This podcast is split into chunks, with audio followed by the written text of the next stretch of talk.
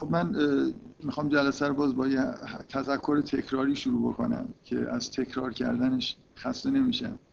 اونم اینه که این تیپ حرفایی که تو این جلسات زده میشه چقدر به فهمیدن قرآن مربوط میشه. من همش سعی می‌کنم که تذکر بدم بهتون که قرآن خوندن لزوما این شکلی نیست. نه اینکه این کار کاری که اینجا داریم می‌کنیم کار مفید و مثلا خوبی نیست. ولی اگر یه نفر عادت بکنه که قرآن خوندنش این شکلی بشه که هی بشینه مثلا فکر بکنه. مثل پازل سعی کنه مثلا یه چیزهایی رو کنار هم بذاره مثلا محتوای سوره رو در بیاره. طبعا وقتی که شما ذهنتون خیلی مشغوله از چیز غافل میشید دیگه. از اون تاثیرهای عاطفی که به طور طبیعی باید روتون بذاره غافل میشید و این اصلا اتفاق خوبی نیست. بنابراین من احساسم اینه که عین این حرف من در مورد سر کار داشتن با آثار هنری هم می‌تونم بزنم با هر اثر هنری. یعنی اگه مثلا فرض کنید شما یه فیلمی رو نگاه کنید همون اولین باری که دارید نگاه می‌کنید هی مثلا پاس بزنید نگه دارید بزنید دوباره عقب دوباره مثلا صحنه رو نگاه کنید یادداشت بردارید از روی فیلم سعی بکنید مثلا در آنلاین که دارید می‌فهمید من فکر چیزی از فیلم مثلا اون احساس مثلا هنرمندانه که توی فیلم هست بهتون منتقل نمیشه. فکر کنم طبیعی ترین راه اینه. شما یه داستان دارید می‌خونید شعر دارید می‌خونید یا فیلم نگاه می‌کنید یه بار دو بار خودتون رو آزاد بذارید ببینید چه تأثیری روتون می‌ذاره. بدون اینکه حالا خیلی بخواید به اجزایش مثلا فکر بکنید. بعد از اینکه حالا یه تاثیر اولیه گرفتی خوبه که برای تکمیل مثلا اینکه واقعا تاثیرش چقدر جدی بوده جزئیات به اندازه کافی دقت کردید یا نه دوباره و سه باره مثلا با جزئیات حالا یادداشت بردارید سعی کنید اجزای مختلفش رو اول و آخرش رو با هم مقایسه بکنید. معمولا حالا من کلا اینو دیگه عادت کردم هیچ احتیاجی به عقب جلو زدن ندارم. مثلا همیشه اول یه فیلمو دارم نگاه می‌کنم تو ذهنم میمونه مثلا به آخرش چجوری ربط پیدا می‌کنه. ولی معمولا ممکن آدم اولش که خیلی با تجربه نیست توی خوندن داستان یا شعر مخصوصا شعر اگه پیچیده باشه خیلی وقتا شما ممکنه شعر طولانی باشه به آخرش که می‌رسید واقعا اجزای قبلی تو ذهنتون نمونده باشه. و من همش هر وقت که به جاهایی مخصوصا از قرآن می‌رسم که خودم یه جوری یه احساس خاصی نسبت به آیاتی دارم بعد در موردشون حرف می‌زنم احساس می‌کنم چیزی دارم خراب می‌کنم این تذکر رو مجبور میشم بدم. و الان این دفعه به طور طبیعی در مورد این آیه های داستان مریم خیلی حرفایی زدم که بعد مثلا فکر می‌کنم خودم وقتی دارم می‌خونم به این چیزا فکر نمی کنم یعنی به اینکه مثلا این اجزای این داستان اشاره های تمثیلی به مثلا کل روند باروری و بارداری زنها توش هست و از این نظر ارزش داره که بهش نگاه بکنیم. فکر می‌کنم سالها من این آیه رو خوندم و خیلی دوست داشتم و اصلا به این موضوع هم دقت نمی‌کردم. و مثلا فرض کنید حالا به عنوان مثال خاص دو تا آیه اول که میگه وذکر فی کتاب مریم ازن توزت من اهلها مکانا شرقیا و تخذت من دونهم فتخذت من دونهم حجابا فرسلنا الیها روحنا. جدای از اون محتوای تمثیلی که داره یه حس خاصی به آدم میده. چه حس خاصی به آدم میده؟ من, من واقعا این آیه ها رو بارها به دلیل اینکه این احساس رو به می‌داد خوندم.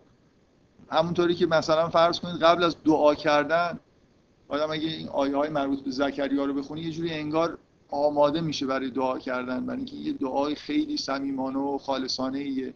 اون روح دعا به آدم منتقل میشه. اون آیه هم یه احساس خیلی شدیدی از خلوت کردن با خدا توش هست. یعنی اینکه در چند مرحله انگار هی این احساسی که توشون هست یه چیزی انگار مریم داره با خودش می‌بره. داره از همه چیز دور می‌کنه. در یه مرحله مثلا از آدما تمام واژه هایی که توش میاد یه جوری حس دور شدن از مردم. به یه گوشه رفتن به یه مکان شرقی. بعد دوباره انگار باز راضی نیست. با اینکه به یه گوشه ای رفته باز بین خودش و دیگران یه پرده ای هم میندازه. اینکه اون احساس اون شوق عبادتی که تو این آیه هست. مثل اینکه یه چیزی پیدا کرده یه چیزی اینقدر نظرش جلب کرده که دیگه با هیچ کس و هیچ چیز دیگه انگار رابطه ای نداره و دوست داره هی بیشتر جدا بشه بیشتر به گوشه بره بین خودش با دیگران فاصله بندازه. این تصور این که اونجا چی داره میگذره دیگه در اون گوشه خلوت؟ چه چیزیه که این آدم اینجور مثلا مجذوبش شده و کنده شده رفته. مفهوم انقطاع پیدا کردن به سمت خدا. که کار به جایی می‌رسه که تو اون خلوت مثلا خداوند میگه روح در خدا روح خودش رو در بین جمع نمیفرسته که باید یه جدا بشید خیلی فاصله بگیرید تا اینکه به یه مقامی برسید که همچین چیزی بتونه براتون اتفاق بیفته.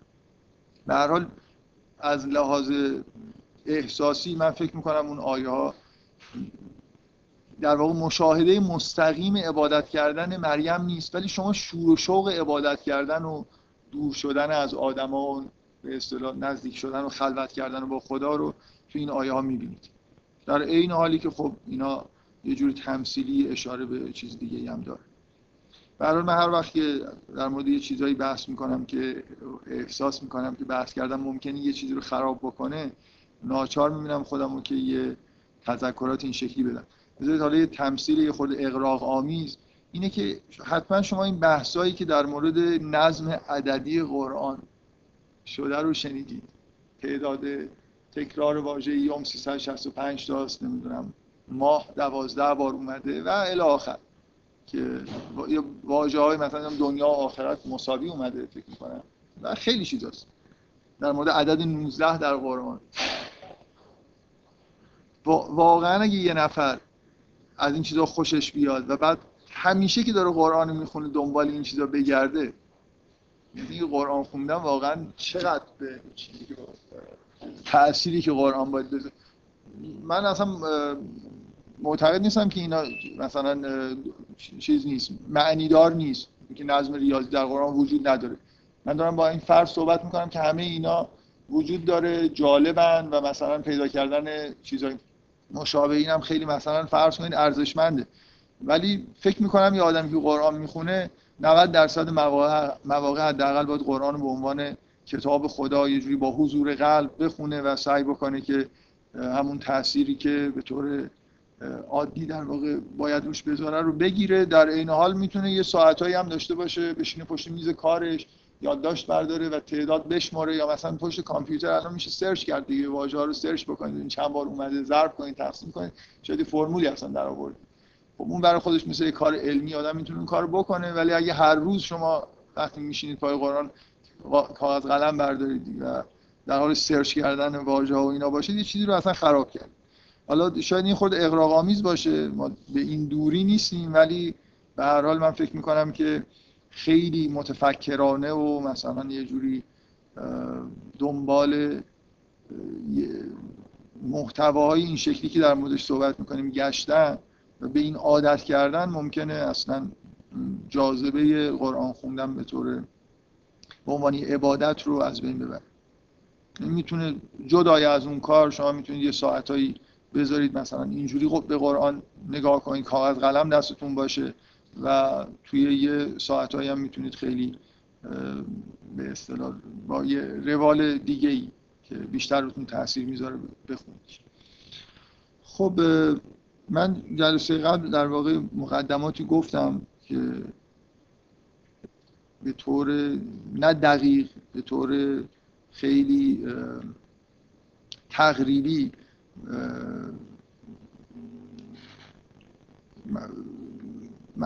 باروری و بارداری از نظر معنوی چه معنایی می‌تونه داشته باشه؟ اینکه صرفا برای فراموش کردن و دور شدن از این تعبیرهای به اصطلاح علمی که همین چیزو در واقع در همون صورت ظاهر خلاصه می‌کنن.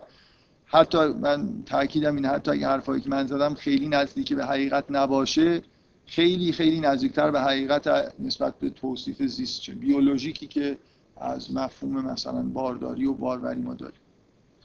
و اینا رو من خب این جلسه می‌خوام میخورده ادامه بدم و رفت بدم به اینکه مسئله بارداری خاص در مورد مریم که چجوری پیش اومد و اینا رو یه خورده در موردش بحث بکنیم و بعد در مورد شخصیت یحیی و عیسی که بازی اشاره کوتاهی تو آخر جلسه قبل کردم یه خورده بیشتر بحث بکنیم.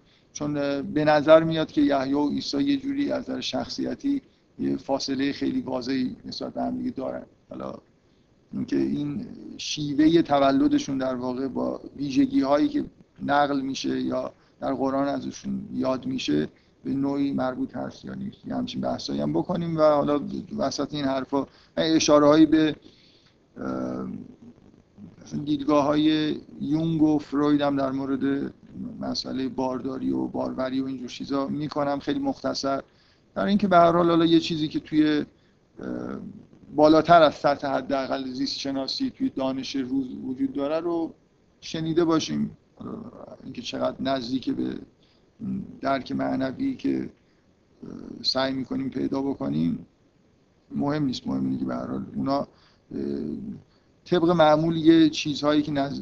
یه واقعیت هایی هم داره تو حرفاشون هست. من دفعه قبل یه توصیفی کردم. می‌خوام یه خورده توصیف رو دقیقترش بکنم که این جنبه معنوی باروری و بارداری چجوریه و مثلا نقش زن و مرد توی تولد چیه؟ چون حالا دوباره وارد اون بحث نمیشم. فکر می‌کنم که این بخش اول داستان و بخش اول سوره نمیشه بهش نگاه کرد بدون اینکه به این موضوع در واقع توجه بکنید. و یه چیزهایی توی محتوا و ظاهر فرم هست که فورس می‌کنه ما رو که به این موضوع در واقع اینجوری دقت کنیم. قبل از اینکه مجدد شروع بکنم این تذکر بدم که هیچ جنبه ضد علمی حداقل تو این حرفا نیست.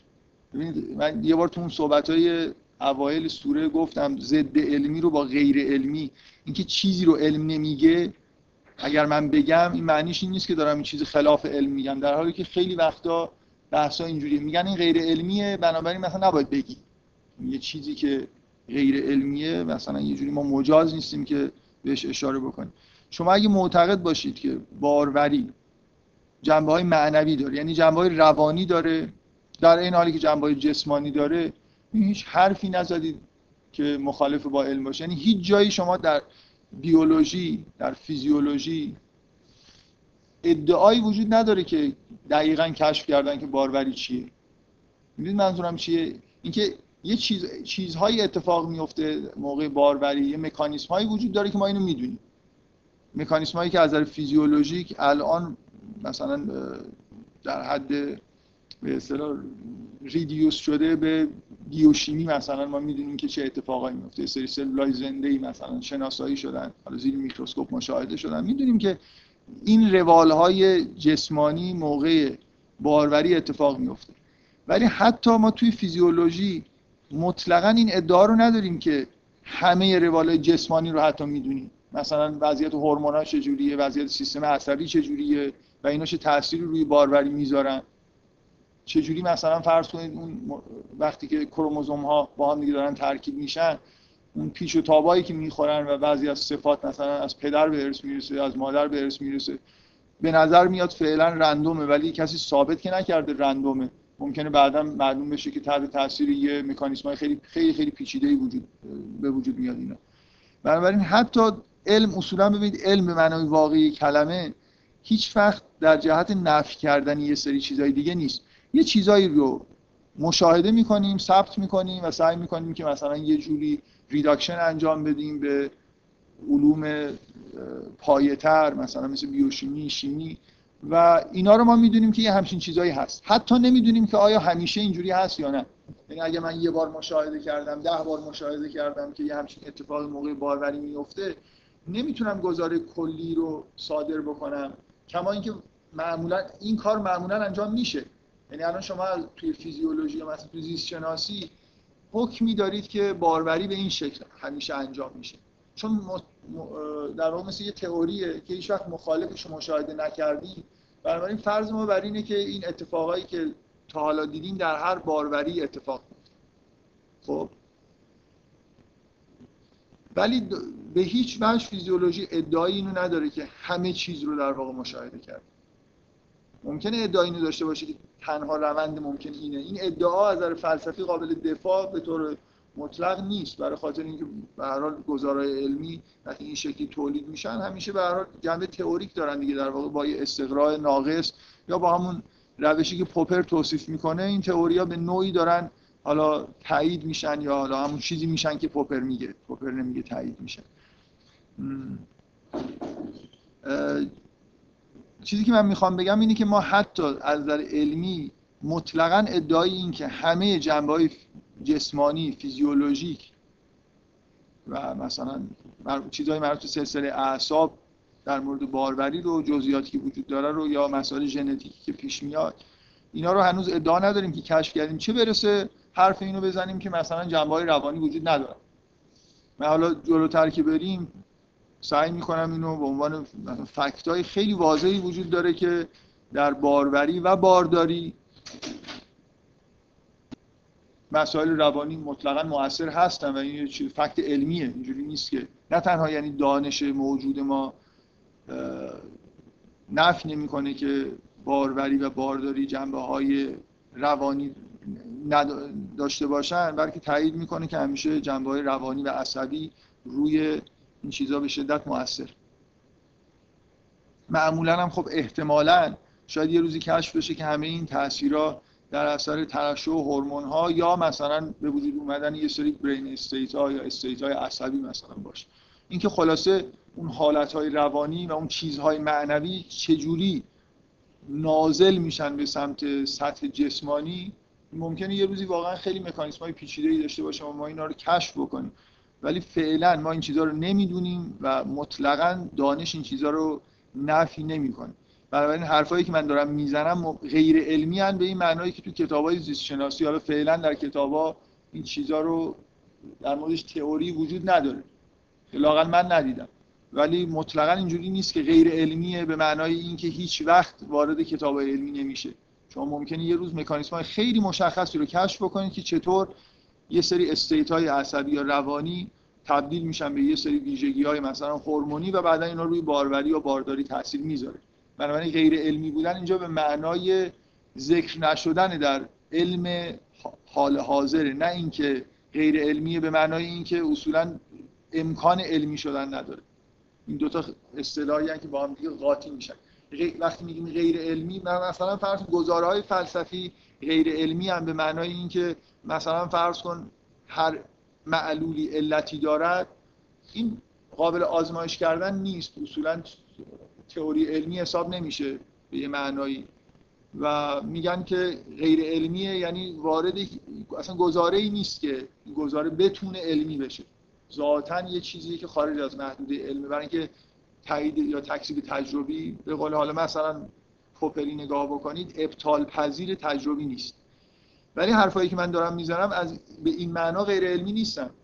شما ممکنه یه روزی مکانیسم های روانی رو خیلی خوب بشناسید و بعد به نوعی بتونید بفهمید که چجوری در چند مرحله مثلا حالتهای روانی تبدیلی به یه چیزهایی توی فیزیولوژی میشه و روی مسئله بارداری و باروری تاثیر می‌ذاره. بنابراین غیر علمی به این معنا حرفای من غیر علمی که الان توی علم موجود یه همچین تئوریایی جا ندارن. هنوز ظاهر نشدن. ممکنه چند سال دیگه تئوری خیلی خوب بیاد یه چیزهایی رو مثلا جنبه روانی رو وارد بکنه. و نکته مهم اینه که تحقیقات این شکلی وجود داره.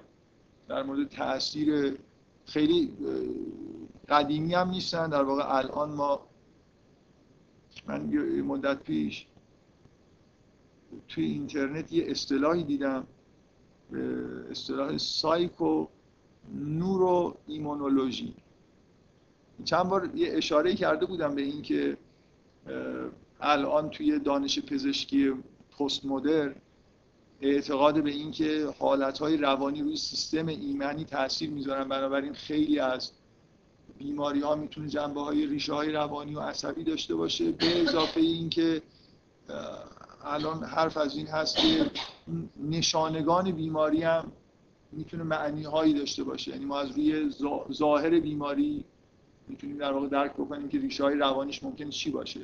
این اینو فعلا فکر می‌کنم بیشتر روانکاوا فقط معتقدن. مثلا لکان یا اینکه چقدر پزشکا به همچین چیزایی فعلا تن در داده باشن که بیان از چون دیگه خیلی شبیه پزشکی قدیمی میشه.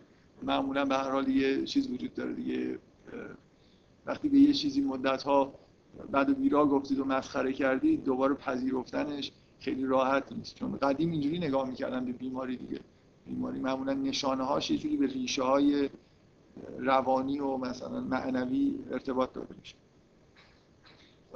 در این اصطلاح سایکو نورو ایمونولوژی به عنوان دانش جدید دانش روان عصب مثلا ایمنی شناسی دقیقا یه دانشیه که به همین موضوع در واقع اختصاص داره.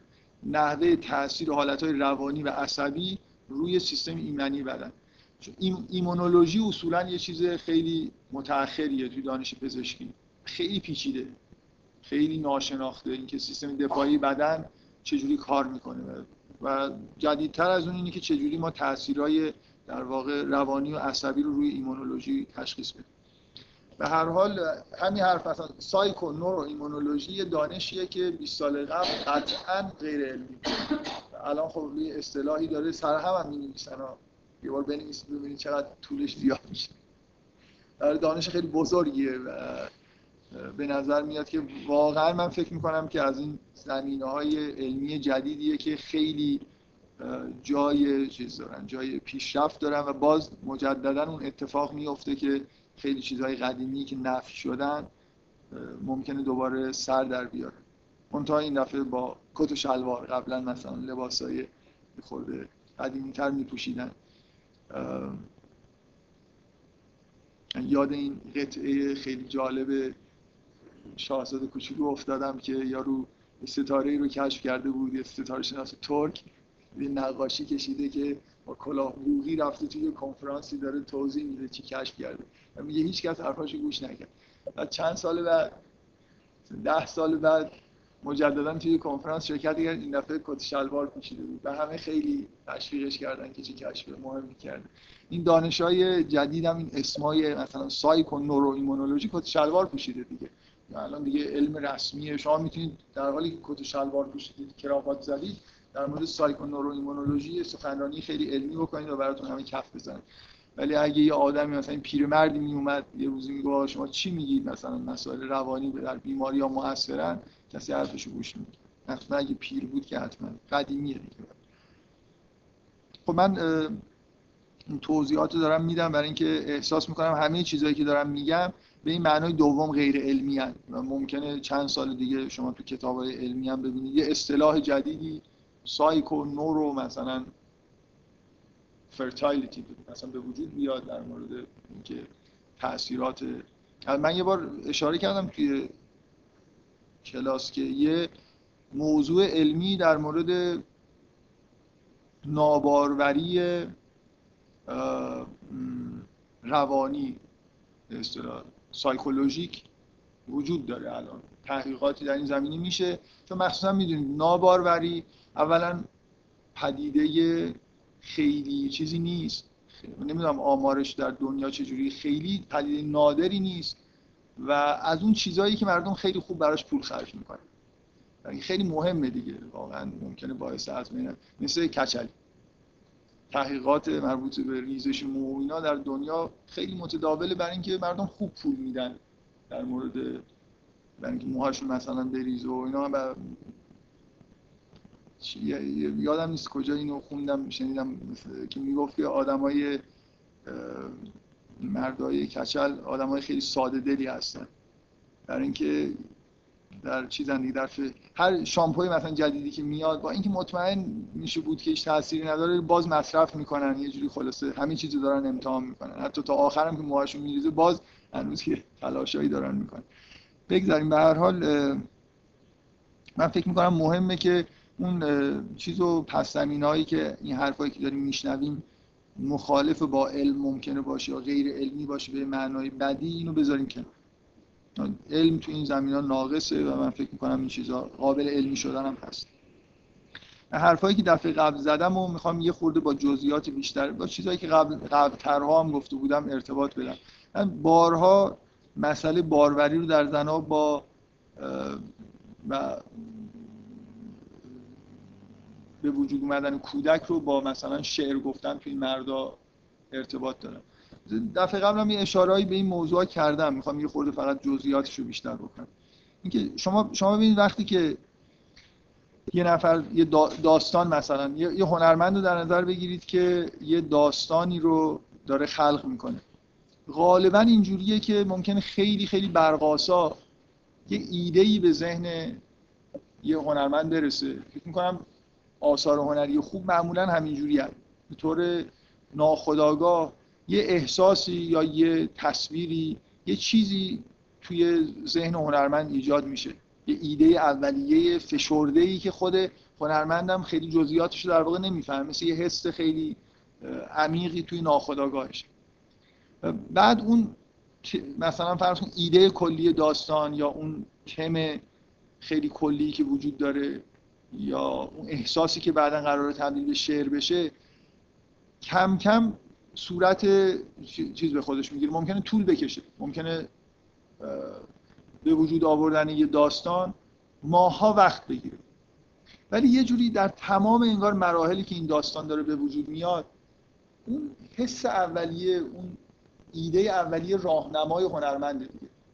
مثل اینکه مدام داره یه جوری قضاوت می‌کنه که الان این شخصیت این حرف رو بزنه خوبه بعد می‌خوره نمی‌خوره به چی می‌خوره نمی‌خوره؟ انگار یه چیز کلی وجود داره. چون وقتی شاعر داره یه شعری رو میگه حالا یا داستان نویس داستان می, نویسه انگار مدام یه, یه راهنمای کلی اون ایده اولیه اون چیزی که می‌خواد اثر رو در واقع به وجود بیاره تو مراحل مختلف راهنماییش داره می‌کنه که از چه راهی بره. گاهی به نظر میاد که مثلا یه, یه قسمت یه بخشی به داستان اضافه کرده بعد یه روز میاد می‌خونه می‌بینه این خوب نیست مثلا خراب شد. اون چیزی نیست که می‌خواست بگه. من می‌خوام بگم که اون حرفایی که دفعه قبل زدم این این تشبیه تشبیه خوبیه برای اینکه اون اتفاقی که در موقع بارداری میفته رو در واقع جوری درک بکنیم اینکه باروری به غیر از اون جنبه های سوری و جسمانی که داره که حالا مثلا توی دانش بخشش رو توصیف می‌کنن یه جنبه معنوی داره. انگار یه چیزی از ناخداگاه مرد از روح مرد به زن منتقل شده. عین همون ایده هنری.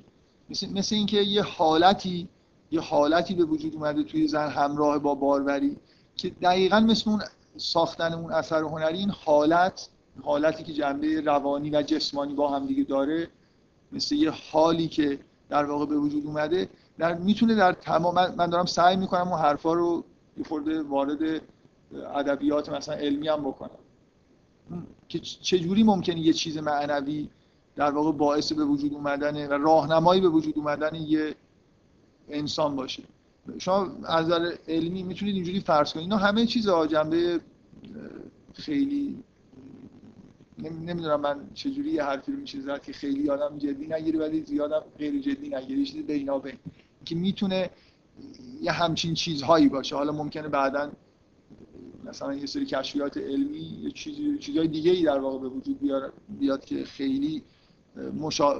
منطبق با این چیزایی که من الان میگم نیست ولی قطعا یه شباهتایی داره. مثلا ببینید وقتی یه حالت روانی تبدیل به به آدم دست میده این همزمان باهاش مثلا فرض کنید یه تعادل هورمونی جدید توی بدن این انسان به وجود اومده. من مثلا فرض کنید خوشحالی ناراحتی خش همه اینا به نوعی به نظر میاد دانش جدید اینجوری میگه که این حالت ها به شدت در واقع از نظر فیزیولوژیک مربوط میشن به کم و زیاد شدن لول یه سری هورمونا مثلا حالت های عاشقانه به یه هورمونی که خیلی وقت هم نیست کشف شده. هورمون اینتیمیسی بهش میگن هورمون صمیمیت. مثلا توی حالت های خیلی صمیمی ترشح این هورمون غلیظت و مثلا میزانش توی بدن تا پنج برابر افزایش پیدا می‌کنه. اینکه شما می‌تونید تصور بکنید که اون حالتی که در اون حالت معنوی که همراه باروری هست مثل یه تعادلی از کمیات مثلا هورمونی. خب مثل یه چیزی که توی خاطره زن توی جسم زن مونده و هی مدام انگار جسم زن به اون بر میگرده این منظورم چیه؟ یعنی مثلا فرض کن تحت یه حالت استرس و عصبانیت اگه باروری اتفاق افتاده باشه مثل این مثل اینکه این مثل یه راهنمای مدام جسم زن فرض کنید اینو با این حالت رو باز تولید کنه به دلایلی. به دلایل حالا شاید سطح بالاتر از ترشحات هورمونی. و خیلی خیلی واضحه که اتفاقایی که در طول مدت بارداری میفته به وضعیت هورمونی جسم زن به شدت وابسته است.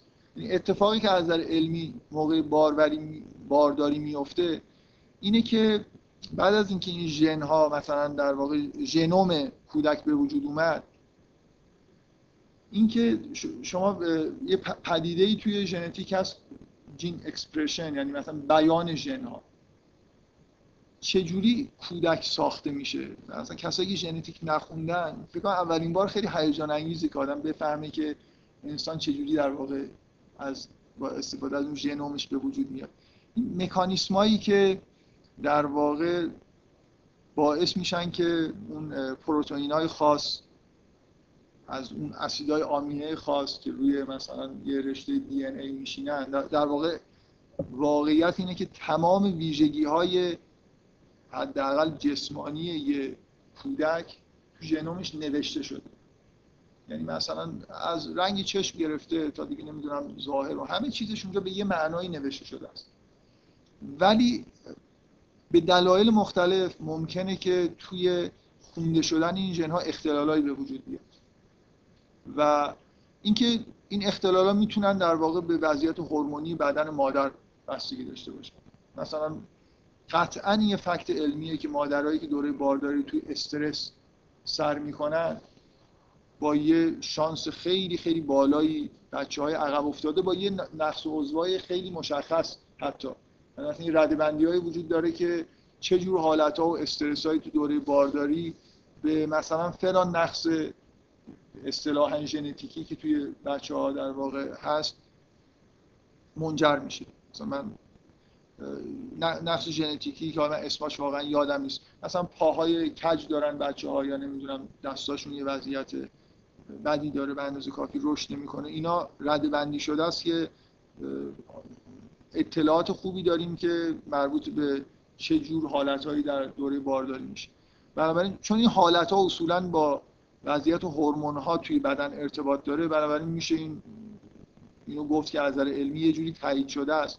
که وضعیت هورمونی بدن با اتفاقایی که داره میفته که اون بچه سالم ژنوم سالم باز بشه همه چیزاش در واقع مرتب و منظم انجام بگیره و این کودک به وجود بیاد می‌تونه مرتبط باشه. در من می‌خوام بگم که اون چیزی که دفعه قبل گفتم که یه معنی جنبه معنایی در باروری وجود داره.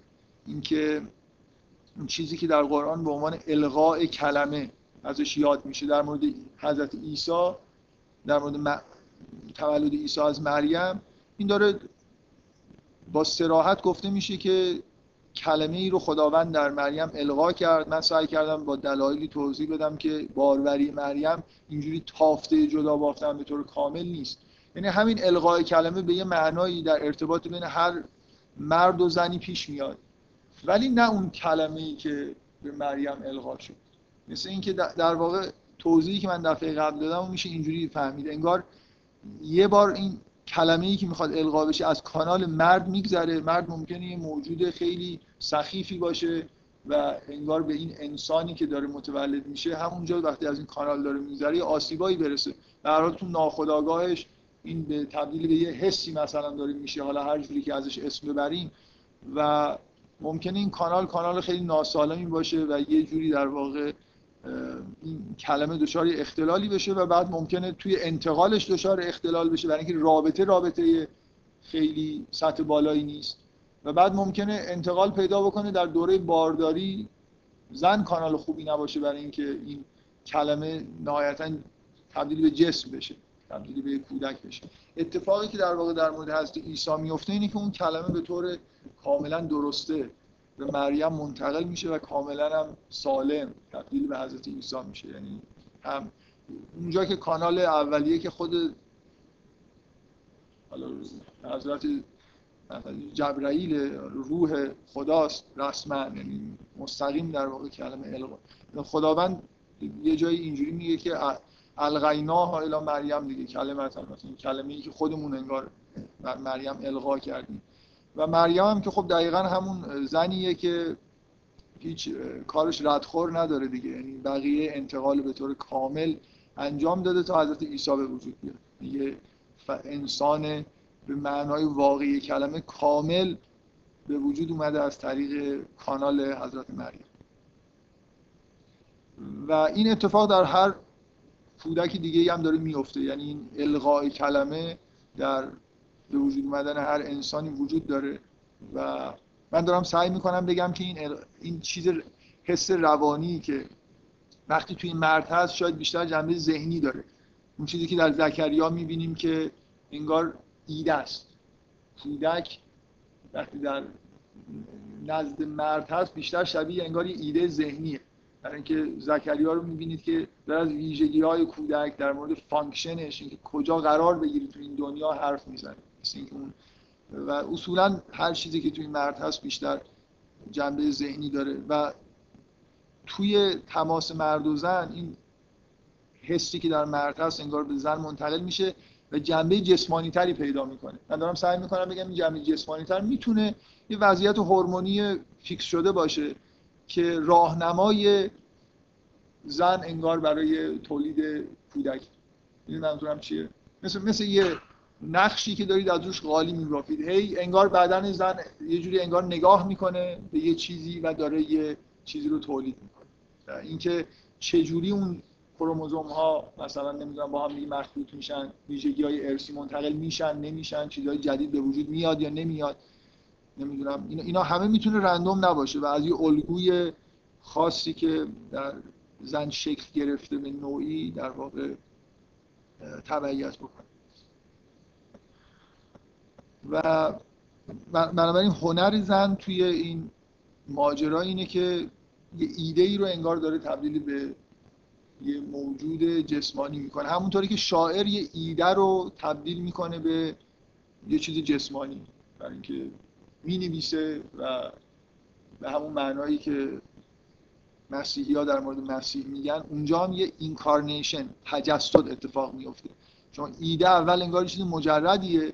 تو ذهن هنرمند وقتی که تبدیل به شعر و داستان و مثلا یه فیلم میشه به یه معنای تجسد پیدا کرده و شما می‌تونید در واقع چیز تجسد پیدا کرده دوباره بازسازی بکنید و نزدیک بشید به اون ایده اولیه‌ای که تو ذهن هنرمند بود اون حس بهتون منتقل بشه. من یه اشاره فقط بکنم این توضیحی که من در مورد به وجود اومدن اثر و هنری چون من هی مدام از عیسی رو مقایسه می‌کنم با قرآن. و فکر می‌کنم این مقایسه مقایسه درستیه.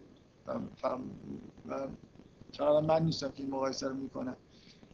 و دقیقا توی در مورد نزول قرآن خیلی هاتون شاید این شنیده باشید که دو تا مرتبه انزال و تنزیل وجود داره. یعنی وقتی مثلا میگن که قرآن در شب قدر نازل شد واژه‌ای که توی قرآن در موردش هست انا انزلناه فی لیلة القدر ما می‌دونیم که قرآن در 23 سال نازل شد. اون مرتبه تنزیله. یعنی در شب قدر همه چیز قرآن مثل که اون حس کلی اون ایده کلی که در قرآن هست تو ذهن پیغمبر در قلب پیغمبر القا شده و بعد بس پیدا کرده. بنابراین 23 سال دوران رسالت پیغمبر مثل دوران بارداری برای حضرت مریم که اون کلمه اولیه که در واقع القا شده داره تبدیل به یه داره تجسد پیدا می‌کنه. مسیحی ها که معتقدن خود خداوند تجسد پیدا کرده. من در این چیزی که بعدا باید در موردش بحث بکنیم. این اصلا حضرت مسیح خداونده که جسم گرفته و بنابراین کلمه ای که القا شده در مریم خود خداونده. در معروف ترین عبارت کل اناجیل و کل کتاب عهد جدید احتمالا این عبارت اول انجیل یوحناست که همتون حتما یه جای خلاصه شنیدید که در ابتدا کلمه بود و کلمه نزد خدا بود و کلمه خدا بود. نه دیگه این همش خوبه در ابتدا کلمه بود کلمه نزد خدا بود و کلمه خدا نبود. کلمه بود. ولی اینا میگن که و کلمه خدا بود. بنابراین حضرت عیسی که در واقع همون کلمه است میشه خود خدا. ولی مثل همین الیاس و ادریس هم هست هم نیست. حالا خلاصه یه من بعدا یه خورده در مورد این چیزا بیشتر صحبت بفرمایید.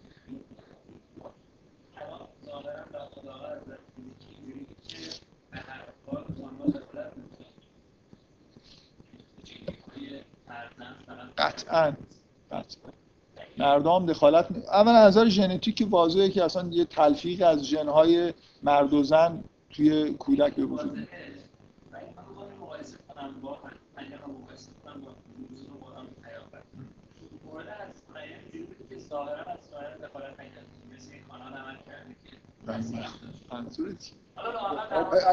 به همون به هر معنایی که بگی پیغمبرم مثل کانال عمل می‌کنه.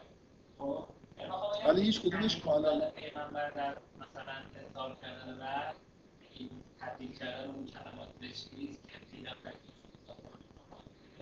این سعی بگیم که این مقداری این و 50 درصد این کانال که میشه این کلمه مستقیما همون ویژگیهایی که داشته تبدیل میشه به جنس یا اینکه یه چیزایی من نفهمیدم کسی می‌تونه به زبان دیگه بگه. سوال چیه می‌خوام بگم که شما تاکید که تولد مسیح ویژگی های کلی داره از جمله اینکه یه کلمه ای از در یه ایده از هر می‌گیره تبدیل میشه به جنس. بذار شکل می‌گیرم نگیم در مرد هم به معنای القا میشه. و اینکه در حتی القای اون حالت و اون حس که نهایتا منتقل میشه خود زن عاشق شدن یعنی اونجا هم اینطوری نیست که زن دخیل نباشه. مرد وقتی که میفهم منظورم چیه؟ مرد در پرتو ارتباط با زن و عشقی که به تعادل روانی می‌رسه و می‌تونه در واقع در کانالش در واقع می‌تونه خوب کار بکنه. ویژگی های روانی مرد تو حالت در واقع مردی که به تعادل رسیده می‌تونه کلمه رو خوب انتقال بده. سه تا سه تا چیز داره به نظرم سه تا مرحله باید اصلا دیگه تفکیک بشه. یکی اینکه انگار مرد داره یه چیزی رو وجود خودش مثل یه ایده. به وجود میاد که اینجا زن باز موثره برای خاطر اینکه در واقع زنی که آنیمای مرد رو فعال می‌کنه مرد یه جوری ویژگی های خاص پیدا می‌کنه که بعدا می‌تونه یه بار بارورسازی موثری داشته باشه. یه مرد مثلا جنگجویی از جنگ برگشته بیچاره. مثلا هیچ چیزی از حیات درش وجود نداره و هیچ عشقی هم درش وجود نداره حالا می‌تونه بچه دار بشه ولی خب دیگه بچه‌ش هم یه آدم جنگجویی میشه که میره کارهای پدرش رو و اینکه خود وجود وجود یه زن در به وجود اومدن این حالت ها می‌تونه موثر باشه در القای اون کلمه و این کانال خوب کار بکنه می‌تونه موثر باشه. ولی مرحله دوم اینه که نوع ارتباط مرد و زن فکر می‌کنم به وضوح توی این تاثیر معنوی که زن از مرد می‌گیره در واقع موثره به اضافه اینکه زن بعدا کار اصلی رو انجام میده مشابه کاری که پیغمبر در مورد قرآن می‌کنه. اینو فراموش نکن که همونطوری که در قرآن ذکر شده که اینکه اگه می‌خوای پیغمبر به صورت یک کانال فقط امن ببینی که مثلا نویز نداره و پیام خدا رو همینجوری فقط داره منتقل می‌کنه آیه قرآن رو فراموش نکن که لو انزلنا هذا القرآن علی جبل رأیت و اصلا تحمل زنی نیست که تحمل القای کلمه این مسیح رو داشته باشه. دقت می‌کنید حالا فرض کن که بقیهش فقط اینه که این کلمه رو سالم تجسد داره میده موضوع اینه که اصلا همونطوری که قرآن رو اگر به تو که هیچی به تو که نا... همون آیه اولش بخونن احتمالا پودر میشی. به خداوند میگه به کوه نازل بکنیم. یعنی اینکه پیامبر به یه ویژگی های روانی رسیده که این سقل رو می‌تونه تحمل بکنه کما اینکه راحت هم تحمل نمی‌کرده. شما در مورد مریم هم همین ویژگی رو می‌بینید.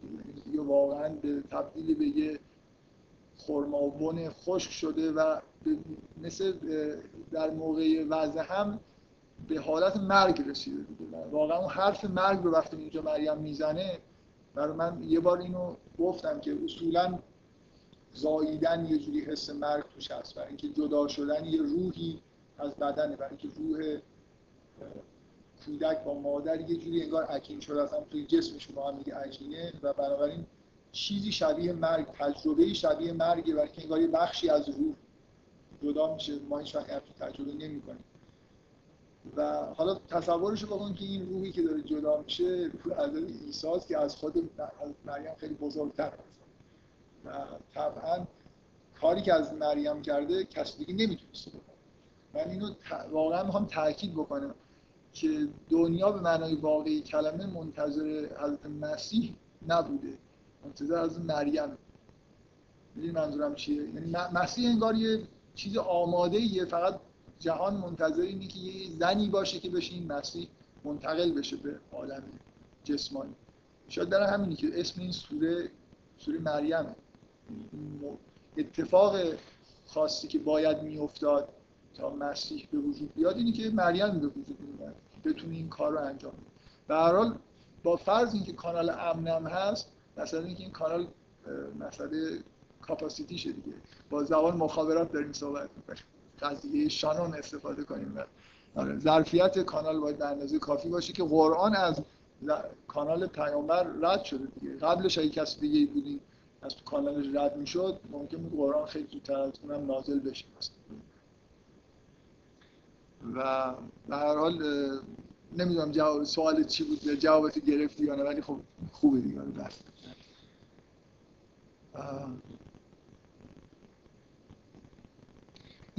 حالا در واقع مثل اینکه کاری که زن به طور عادی می‌کنه هر زنی می‌کنه اینکه حالا خلاصه یه چیز معنوی درش به وجود اومده حالا چیه در چه حدیه خلاصه یه چیزی هست هیچ وقت بد نیست برای برای اینکه مربوط به موجود انسانی میشه. به اضافه اینکه یه چیز جسمانی هم یه تحول جسمانی هم درش اتفاق افتاده و زن مثل اینکه این مواد خام رو کم کم تبدیل می‌کنه به اون ایده ای که وجود داره. من هی همینجوری که دارم میگم هی مدام یه چیزایی هست که به ذهنم میاد هی عقب میفته تعدادش داره زیاد میشه. یکی اینکه بذار یکیش همین الان بگم راحت بشم. که افلاتون که فیلسوف خیلی بزرگیه واقعا من نمی‌دونم با چه مقدمات و مؤخراتی عین این حرف رو در مورد تولد داره. اینکه مرد ایده رو ایجاد می‌کنه. اصلا, در... اصلا مرد افلاتون این رسما فکر می‌کنم یه جایی تو آثارش هست که مرد ایده است. و زن کورا. کورا تو زبان یونانی تو زبان افلاتون مثلا یه جوری یعنی یه مکان خاص. و تولد اینجوری صورت می‌گیره که انگار اون ایده وارد کورا میشه و اینجا تبدیل به کودک میشه. یعنی من می‌خوام بگم این حرفی که من دارم می‌زنم کاملا سابقه های خیلی طولانی داره.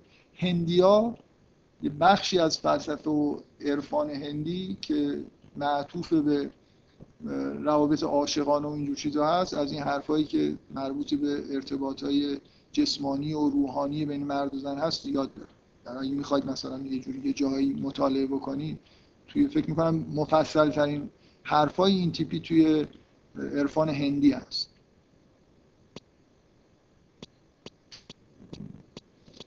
خب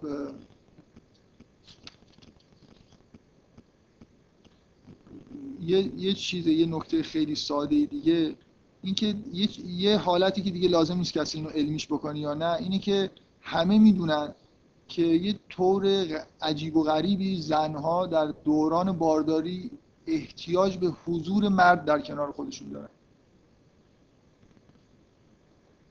حتی وقتایی که روابط خیلی خوبم نیست ولی دوران بارداری دورانیه که زن احساس اجبار در وجود خودش می‌کنه که انگار شوهرش در کنارش باشه.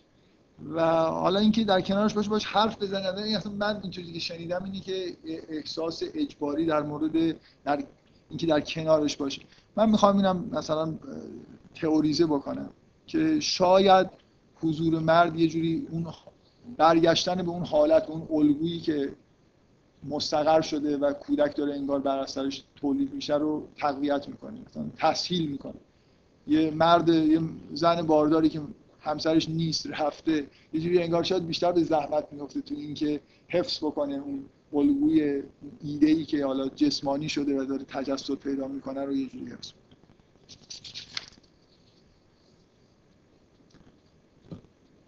من از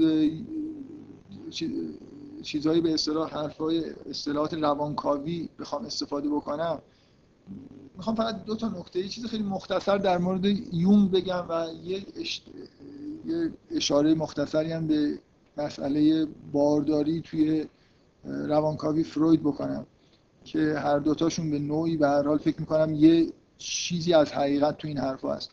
یونگ کلا روابط مرد و زن و روابط عاشقانه رو به شدت با همون اصطلاحات آنیما و آنیموس خودش توضیح میده. در واقع اتفاقی که بین مرد و زن میفته اینه که اون تعادل اینجوری ایجاد میشه که زن آنیمای مرد رو تقویت می‌کنه. مرد آنیمای زن رو تقویت می‌کنه. من قبلا تو جلسات سوره نورم اینو گفتم. اینجوری نیست که مرد و زن در کنار همدیگه دو تا موجودن که حالا رو همدیگه حساب جمع ضرب بکنید یه موجود متعادل شدن. هر کی تو وجود خودش متعادل شده یعنی هر دوتا انگار یه جوری در وجود خودشون به تعادل رسیدن. و هر چقدر این تعادل بیشتر باشه طبعا اون به اصطلاح نقش هدایت کننده ای که مرد می‌تونه تو باروری از نظر معنوی داشته باشه موثرتر و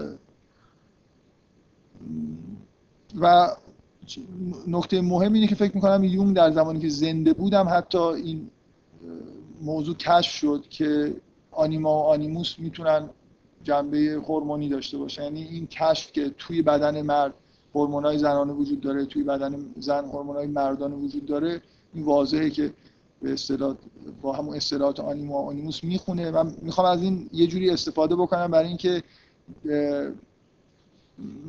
مسائلی که بین مرد و زن میگذره بی ارتباط با مسائل هورمونی و تعادل هورمونی و اینجور چیزا نیست.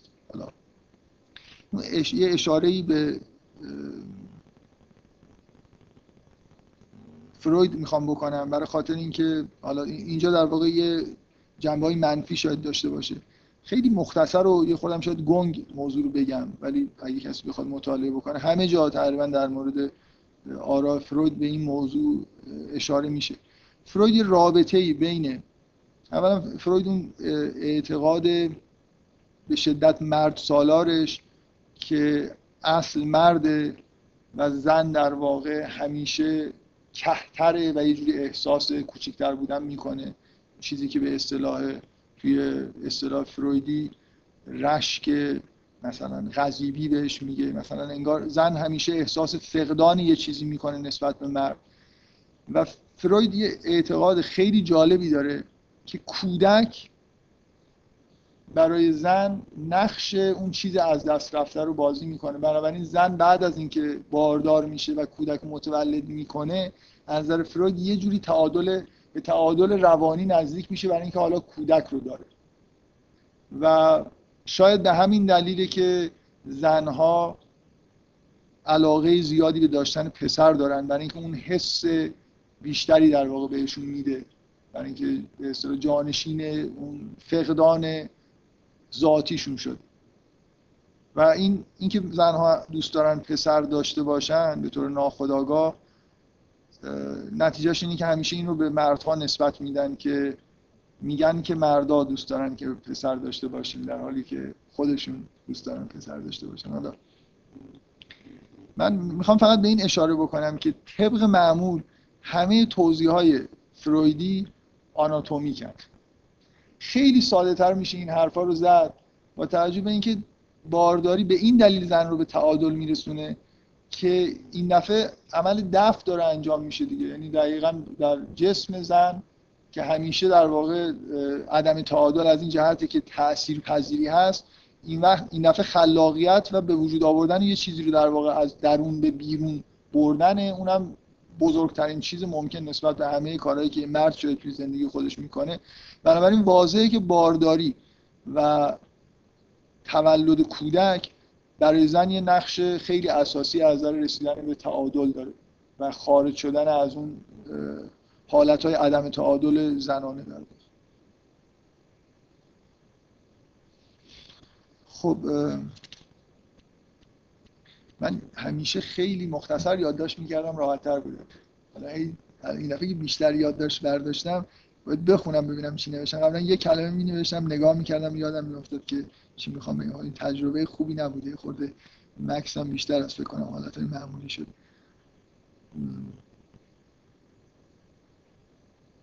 من این چیزهایی که در واقع تاییدهای علمی که وجود داره که وضعیت روانی زن در دوره در باروری و بارداری موثره ما به اندازه کافی فکت داریم اشاره بهش کردم. اولا اینکه استرس و هر جور در واقع مسائل روانی که برای زن تو دوره بارداری به وجود میاد به وضوح ریسک عقب افتاده شدن بچه ها یا اختلال ژنتیک رو بالا می‌بره اینا چیزهای تایید شده است. به اضافه اینکه بنابراین این کاناله به راحتی می‌تونه مشکل پیدا بکنه فرض کنیم که حالا فرض کنیم زن فقط قرار ایده رو همینجوری منتقل بکنه چیزی خودش ایده نزنه.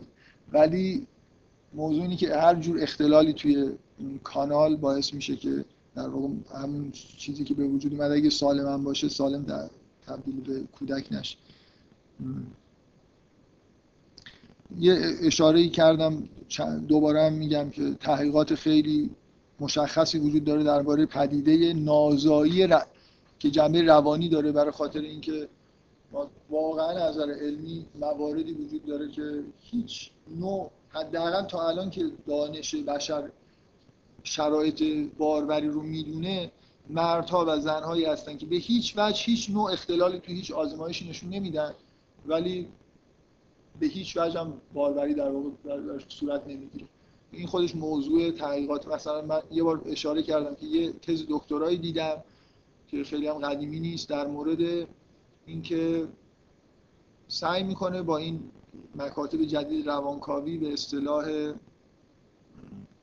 یه اصطلاحی هست الان life script بهش میگن. مثل اینکه هر آدمی در مورد زندگی به هر حال یه عقاید یه اسکریپتی داره یه چیزی داره یه مثل اینکه از یه ایده هایی پیروی می‌کنه.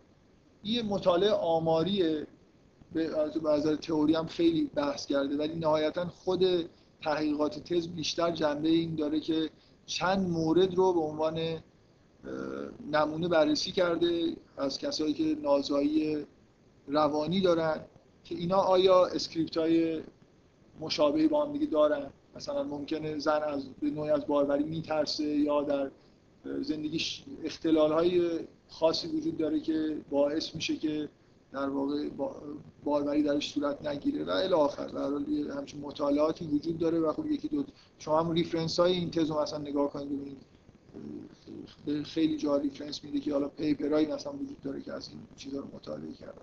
میگم نازایی اصولا خیلی بیشتر از چیزای دیگه ای که من میگم مورد مطالعه است برای خاطر اینکه آدمایی که نازا هستن خیلی راحت دکتر میرن هر دارویی رو مصرف می‌کنن هر آزمایشی بگید میدن.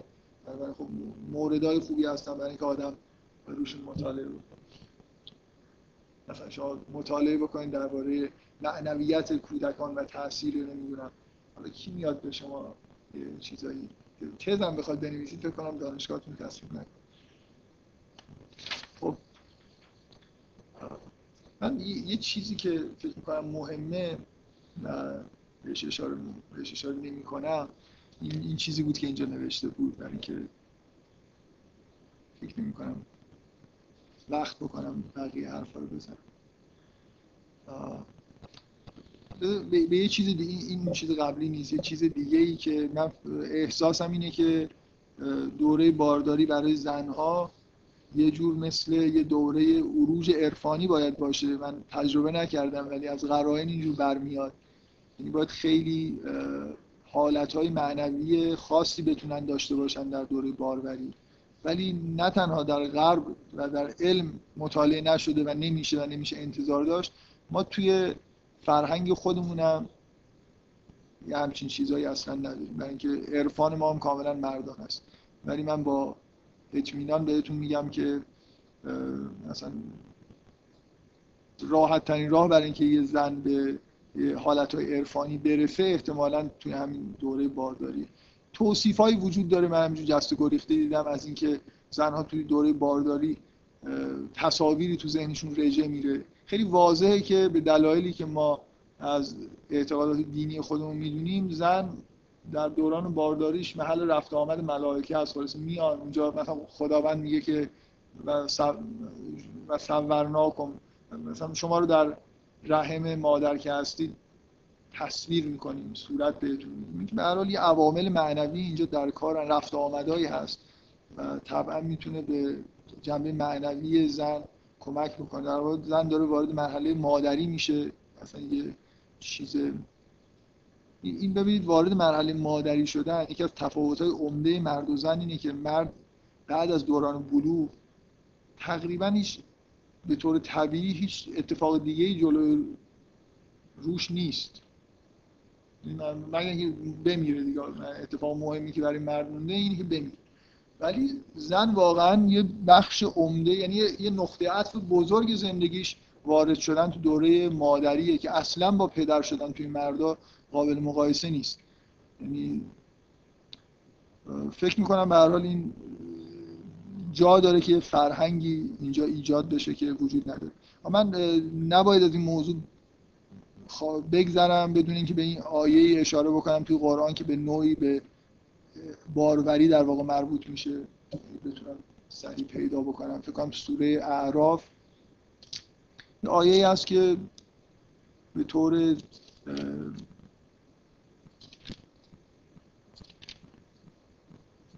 سریح به مسئله باروری اشاره می‌کنه. حالا علامت می‌زنم که معطل نشم. آیه ای ها پیدا کرد میگه هو الذی خلقکم من نفس واحده و جعل منها زوجها لیسکن الیها. فلما تغشاها حملت حملا خفیفا فمرت به. که دقیقا به چی داره اشاره می‌کنه؟ خب طبعا من خیلی نمی‌خوام واردش بشم. ولی باروری رو اینجوری داره توصیف می‌کنه. وقتی که مرد زن را فرو پوشید حملت حملا خفیفا. یه بار خیلی سبکی رو برداشت فمرت بهی مثل این دوره بارداری رو فمرت بهی مثل اینکه سیر کرد با این باری که برداشت یه جوری راه افتاد. این توصیف کوتاه و خیلی فشرده ایه که در واقع مطمئنا فلما تغشاها منظوری اتفاق جسمانی نیست. در واقع یه چیزی بین روح مرد و زن داره اتفاق میفته اینکه فرو پوشید و حملت حملا خفیفا اشاره به اون بخش جسمانیشه که انگار یه بار خفیفی ایجاد میشه. و مرت بهی هم دقیقا مثل همون دانلود کردن مراحلی که بعدا بار خفیف داره حمل میشه و کم کم تبدیل سیر می‌کنه و تبدیل به چیزی میشه. خب من می‌خوام یه اشاره بکنم خیلی مختصر به اینکه در مورد بارداری حضرت مریم میشه معتقد بود به اینکه بارداری فقط صرفا با القای کلمه اتفاق افتاده. یعنی اصلا هیچ جنبه جسمانی موجود نبود. خودم ابن عربی من فقط می‌خوام به اعتقادات مختلفی که اینجا وجود داره اشاره بکنم. بین بین ابن عربی و بعضی از شارحانش اینجا اختلاف وجود داره. ابن عربی سعی می‌کنه که توی فصوص یه چیز یه خورده نزدیک به جسمانی هم اضافه بکنه.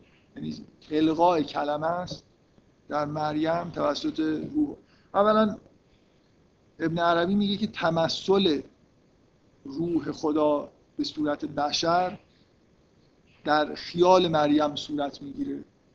تمثل وقتی گفته میشه یعنی اینکه در عالم خیال این تمثل پیدا می‌کنه. منتها موضوع اینه که اون احساسی که وقتی میگیم عالم خیال مردم الان دست میده به ابن عربی دست نمیده. احترام قائلن عالم خیال هم عالمیه. و توش مکاشفات عرفانی اتفاق میفته. بنابراین اینجوری نیست که یعنی مثلا ما الان وقتی میشه خیالیه یعنی همینطوری علکیه دیگه. چیزی که وجود واقعی نداره. ولی در یا انسانی مثل مریم که هیچ جور در واقع انحرافی تو وجودش چیزی که در خیالش هم میاد در, در واقع یه مرتبه از وجود و ابن عربی اینجوری در واقع توصیف می‌کنه که از حتی نفخه الهی که روحی که دمیده شد در خیال یه جوری به حالت بینابینی مثلا جسم و چیز معنوی تبدیل شد مثل اینکه تبدیل مثل یه چیز بخار مانند حالا باز تمثیلی. و این واسطه مثلا تشکیل جسم ایساست در وجود مریم. ولی شاره های ابن عربی ملزم خودشون نمی‌دونن که یه همچین مکانیسم مثلا بینابینی رو بپذیرن و مثلا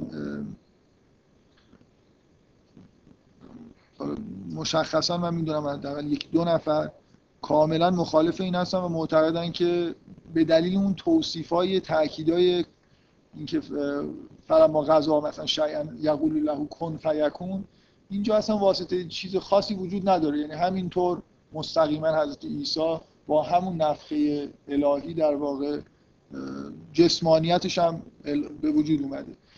و اتفاقا اشتباه کدومی که از شاره های معروف ابن عربیه که این حرف زده؟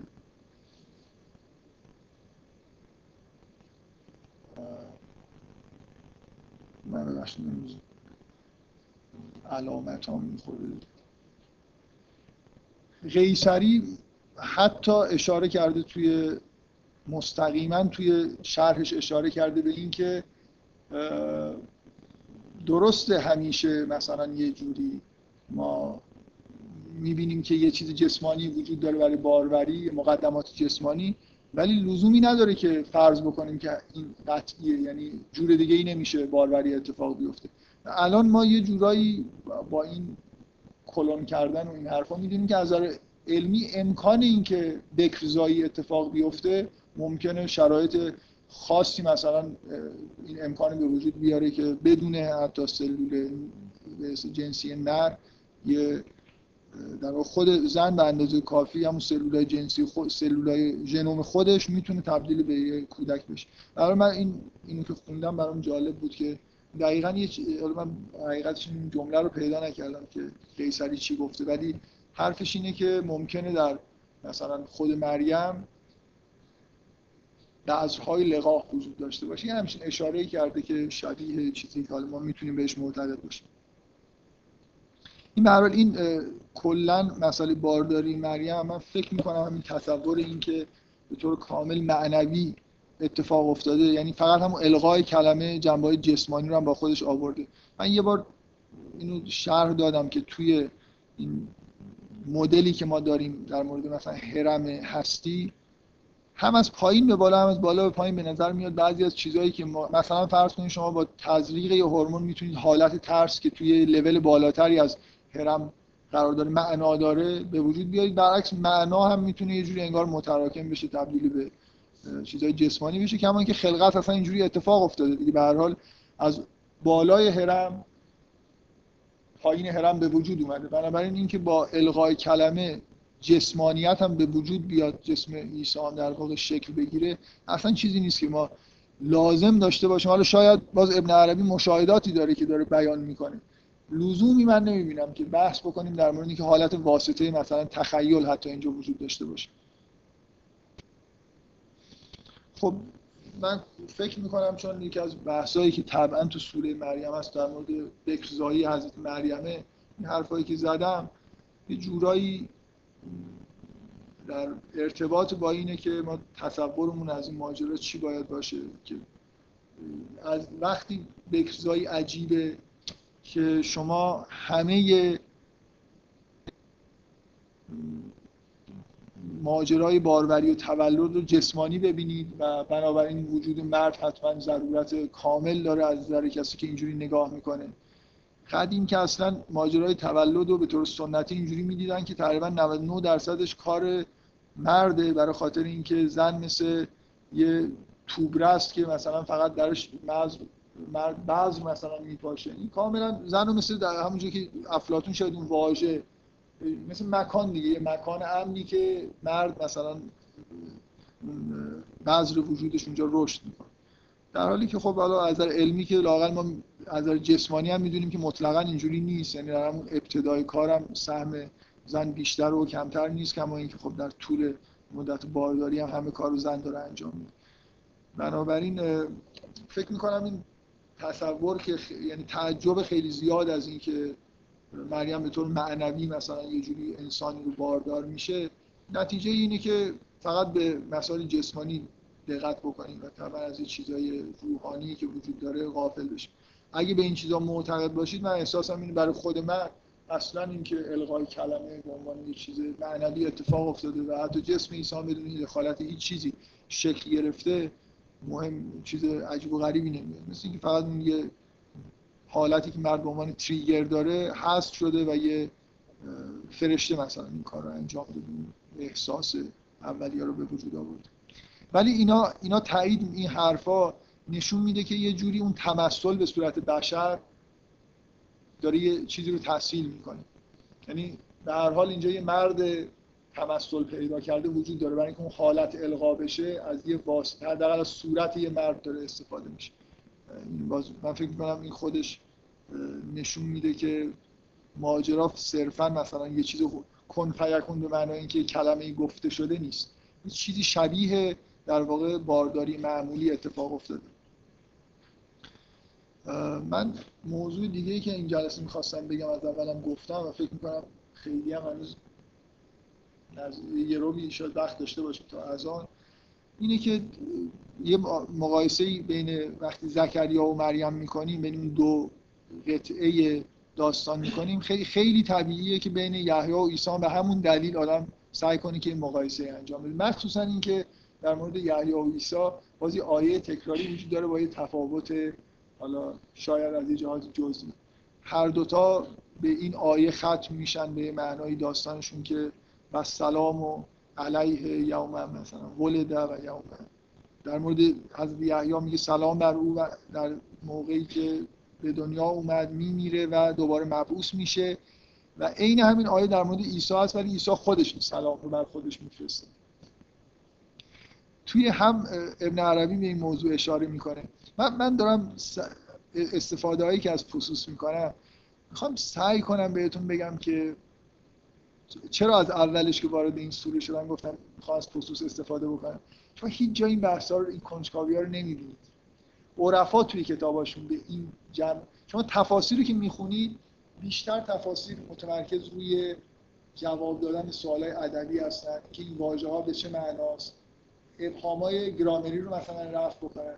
کمتر کسی سوال می‌کنه که چرا در مورد یحیی سوم شخصه در مورد مثلا عیسی اول شخص در حالی که عرفا معمولا وقتی در مورد قرآن دارن بحث می‌کنن همه بحثاشون این جنبه ها رو داره. جنبه های تمثیلی مثلا داستان ها رو بررسی می‌کنن جنبه های همین ریزکاری هایی که کمتر شما می‌بینید. ضعف عرفا اینی که بحث واژگان ندارن همینطوری دیگه این مثلا یه ایده جالب می‌رسه میگن و واژه ها هم میدن. عصا مثلا تبدیل میشه به اسیان. و برای من احساسم اینه که مطالعه متنای عرفانی مخصوصا ابن عربی که ارجاع قرآنی زیاد داره ایده های خوبی به وجود میاره. کاملا هم ممکنه ایده ها غلط هم باشن یعنی نخورن به اون آیه قرآن. ولی معمولا حرفایی که زده میشه نشانه یه جور فکر کردن عمیق در یه زمینه هایی که توی کتاب های دیگه معمولا نیست. من می‌خوام به این موضوع اشاره بکنم که توی فسوس بهش اشاره شده. توی این شرح خاص از فسوس که شاید معروفترین شاگرد ابن عربی صدرالدین و قونوی یه کتابی داره به اسم فکوک در شرح فسوس فکوک مثلا یه جوری فس به معنای نگین و جواهر فسوس الحکم یعنی مثلا جواهر نگین ها و جواهرهای حکم، حکمت. فکوک به معنای مثلا فک به معنای باز کردن. این کتابی که قرار این نگین ها رو یه خورده باز کنه حجمش از خصوص کمتره بنابراین نباید خیلی انتظار زیادی داشته باشید حالا این حجمی هم که شما می‌بینید بخشی از یه جای خیلی چیزی به بعد متن متن متن عربیشه. در این حجم قراره که فسوس رو باز بکنی که خب جالبی این شرح به نظر من اینه که اصلا شرح نباید حسابش کرد. برای خاطر اینکه قونوی حرفای خودشون میزن فکر نمی‌کنم حتی یه جمله از فسوس رو نقل کرده باشه و گفته باشه که ابن عربی منظورش چیه. یعنی مثل یه آدمی که یه فصل ابن عربی رو می‌خونه و سعی می‌کنه که یه ایده های خیلی از ایده هایی که تو این کتاب هست توی فسوس نیست. و خیلی ایده های جالبی داره به نظر من. بعضی جاهای از فسوس مثلا یه جورایی جالبتر هم هست. مخصوصا توی این فصل فصل یحیوی فصوص خیلی کوتاهه. اینجا شرحش خود شاید طولانی تر هم باشه. این چیزی که اونجا اومده. من میل دارم که به اون چیزی که خیلی مختصر دفعه قبل اشاره کردم اشاره بکنم که اینجا توی فصل یحیایی حرفای خیلی جالبی هست. و فصل یحیایی بذارید من خب وقت دارم کم میارم اشکال ندارم اینا شاید بعدا جلسه آینده گفتم. فصل یحیایی توی فصوص کم ساختارش اینجوریه. پیامبرانی رو به ترتیب اسم می‌بره. و هر کدوم رو منتصب می‌کنه به یکی از اسماء الهی. یحیی منصوب به اسم جلال. جلالی است به و اینکه یحیی چه مناسبتی با حکمت جلالی به اصطلاح داره من, من می‌خوام به این اشاره بکنم. هیچ جا فصوص الحکم از این نکته استفاده ای نمی‌کنه. ولی من می‌خوام بگم که متناسب دارید از نظر از نظر حالات یحیی که ما هر چی در مورد یحیی میشنویم در تمام منابع اینه که انسان ریاضت کشی که در خوف به سر می‌بره مردم رو به از گناه مثلا سعی می‌کنه که دور بکنه به توبه دعوت بکنه. اینکه کلا یه پیامبریه که به خودش سخت می‌گیره. یه متنی من خوندم به مناسبت دیگه ای که از خونه میره لباس پشمینه میپوشه. شما توی نه فقط تو روایات ما شما توی انجیلان تصویر یحیی رو می‌بینید همینجوری. مردی که در بیابان زندگی می‌کنه ملخ می‌خوره مثلا. غذاش ملخ و اصل طبیعیه.